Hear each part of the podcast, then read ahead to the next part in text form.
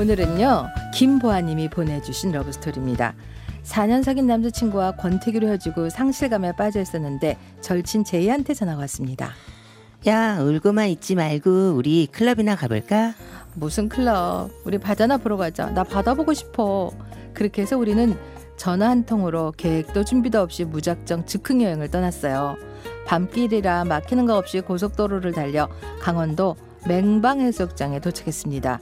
출렁이는 파도 소리를 들으며 일출도 구경하고 새벽 시장 가서 구경도 하고 맛있는 것도 사 먹었어요. 배가 부르니 주름도 쏟아지네. 우리 어디 들어갈까? 아, 그러자. 나도 피곤하네.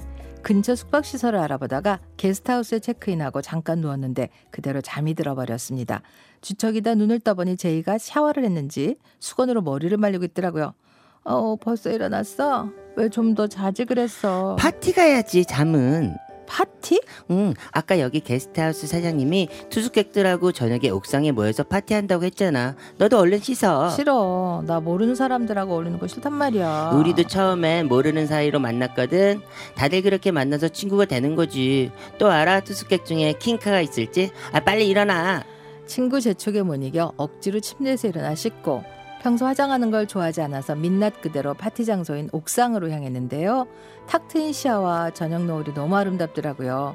풍경에 매료돼 넋을 놓고 보고 있었는데 누군가가 저에게 말을 걸어왔습니다. 아, 아 안녕하세요. 아, 예, 안녕하세요.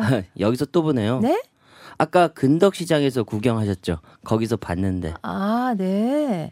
옥상 테이블 음식 차려진 곳에 앉아 머쓱한 표정을 짓고 있었는데 그때 게스트하우스 사장이 각자 자기소개를 하다 하라고 하더라고요. 그러자 아까 저한테 말을 걸었던 그 남자가 의자에서 일어났습니다. 네, 안녕하세요. 저는 서울에서 온 34살 주완이라고 합니다. 2년 사귄 여친이랑 헤어지고 마음의 정리를 하려고 이곳에 찾았습니다. 어, 만나서 반갑습니다. 그때 제 친구 제이가 괜히 제 얘기를 꺼내는 거예요. 어, 내 친구도 얘도 그 남자친구랑 헤어지고 온 건데. 야, 아, 뭐 어때? 제이의 말에 주위에서 키득거리는 소리가 들렸고 다들 소개가 끝나고 제 차례가 됐습니다. 안녕하세요. 인천에서 온 38살 직장인 김보아라고 합니다. 짧은 만남이지만 다 같이 즐거운 추억 만들고 스트레스 풀고 가셨으면 좋겠어요. 그렇게 자기소개가 모두 끝나고 음식을 나눠 먹으며 이야기꽃을 피우고 게임도 하다가 노래방까지 가게 됐어요. 다들 흥에 겨워 신나게 노는 모습을 보다가 화장실에 갔다 나왔는데 화장실 앞에 그 남자 주한 씨가 서 있었습니다. 우리 저 바람 쐬러 나갈래요? 그의 눈빛이 싫지 않아서 그와 산책을 나섰어요. 저 뭐 한 가지 물어봐도 돼요? 아, 네. 편하게 물어보세요. 어, 아까 여자친구랑 헤어졌다는 얘기 듣고 궁금했는데 이별을 당한 거예요? 아니면 아, 궁금하셨구나. 보아 씨는요? 보아 씨가 찬 거예요? 아니면 차인 거예요? 제가 먼저 물어봤잖아요. 예, 저는 차였어요. 저도요. 우리는 서로 멋쩍어하다가 동시에 웃음보를 터뜨렸습니다. 근데 저는 제가 왜 차였는지 모르겠어요. 차인 이유를 말 안 해주더라고요. 분명 제가 알지 못하는 이유가 있을 텐데. 저는 4년을 사귀었는데 권태기가 찾아오면서 점점 서로에게 소홀해지더라고요. 그래도 전 이별할 생각은 안 하고 있었는데 뭐 그 사람이 헤어지자고 할 때 충격은 크지 않았는데요. 그래도 오래 사귀어서 후유증은 당연히 있네요. 아, 저는 차인 이유를 몰라서 오히려 미련을 못 떨치는 것 같아요. 물어보지 그랬어요? 아, 그러니까요. 뭐 이제 와서 묻기도 좀 그렇고. 아 그럼 여자친구가 헤어지자고 할 때 이유도 안 묻고 그래 그러자 오케이 빠이 이러고 헤어진 거예요 설마? 아 뭐 그랬 다고 뭐 할 수 있죠. 싸울 때마다 헤어지자는 말을 자주 해서 얘가 또 뭐가 마음에 안 드나 보다 대수롭지 않게 생각했고 툭하면 헤어지는 소리에 저도 화가 나서 일부러 안 물었어요. 음, 잘 헤어지신 것 같아요. 헤어지자는 말을 남발하는 사람하고는 헤어지길 잘한 것 같거든요.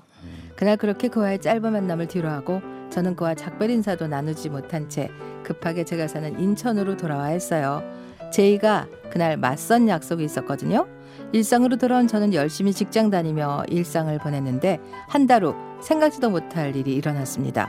제가 쓰던 노트북이 고장나 새로 장만하려고 대형마트 가전 매장에 가서 알아보고 있는데 누군가 제 이름을 부르더라고요. 김보아 씨? 어? 주한 씨. 어머, 주한 씨가 여기 웬일이에요? 그때 서울 산다고 하지 않았어요? 아, 그랬죠. 아, 누나가 인천 살아서 잠깐 놀러 왔어요. 누나가 낳은 딸이 100일이라 100일 선물 사러 잠깐 들른 건데 와 여기서 또 볼 줄 몰랐어요. 와, 아, 저도요. 어, 신기하네요. 어떻게 이렇게 다시 만나지? 음. 그러고 보면 세상이 넓다고 해도 은근히 좁은 것 같아요. 아, 맞아요. 아 근데 세상이 좁은 게 아니라 우리가 인연 아닐까요? 아, 저 근데 노트북 사러 온 거예요. 저도 최근에 노트북 구입했는데 같이 골라줄까요? 아, 그럼 고맙죠. 아, 그리고 저 보아 씨도 이따가 저 조카 선물 사는 거 그것도 좀 도와줘요. 그럴게요. 그거라면 저 자신 있어요. 제가 조카가 다섯 명이거든요. 와, 조카. 조카 부자네요. 네, 조카 부자라 때마다 조카들 선물 사주느라 등골이 휘어요.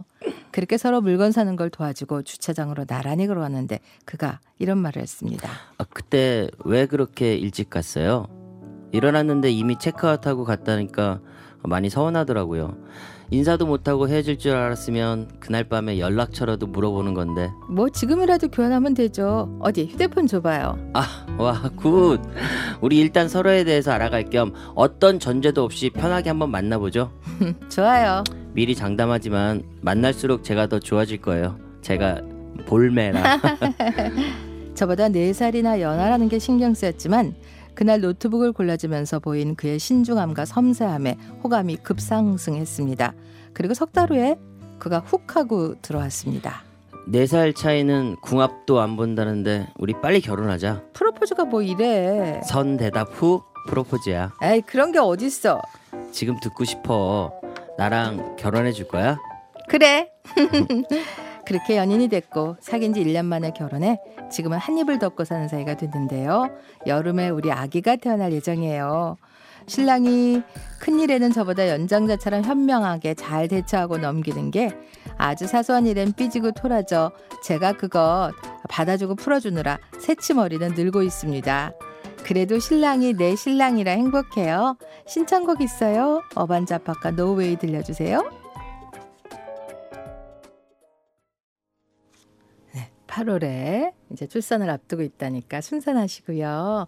백상희님 사랑에 상처받은 두 분이 만나 아픔을 치유하고 정말 잘 됐네요. 조정장님, 조정자님, 그쵸 그쵸 이별은 또 다른 사랑으로 있는 거죠. 한미숙님 우연히 필연이 되려고 그 넓디 넓은 세상에서 다시 마주쳤나 봐요. 황만웅님 인연은 우연히 와서 인연인가 봐요. 생각도 안 하다가 느낌이 팍 오는 거죠. 조혜령님 살면서 게스트하우스 한 번도 안 가봤는데 급 가보고 싶어집니다. 김영애님 운명 같은 인연인 두 분 곧 태어날 아기와 함께 앞으로도 오래오래 행복하세요 하셨네요. 네, 자 여러분도 여러분의 러브 스토리 이름 홈페이지 오셔서 내 안에 그대 올려주십시오. 김범수 하루 서여서님 그리고 김범수 약속 1357님 이렇게 신청해 주셨는데 아 두 곡 다 좋은데 어 강현 씨가 택하는 걸로 음, 할게요. 오늘은 음, 하루 어, 듣고 싶네요. 서 여사님 신청곡. 자 다음에 뵐게요. 다음 주에 만나죠? 내일 내일이요? 나올 거- 네. 네, 내일 뵐게요. 내일 뵐게요. 네.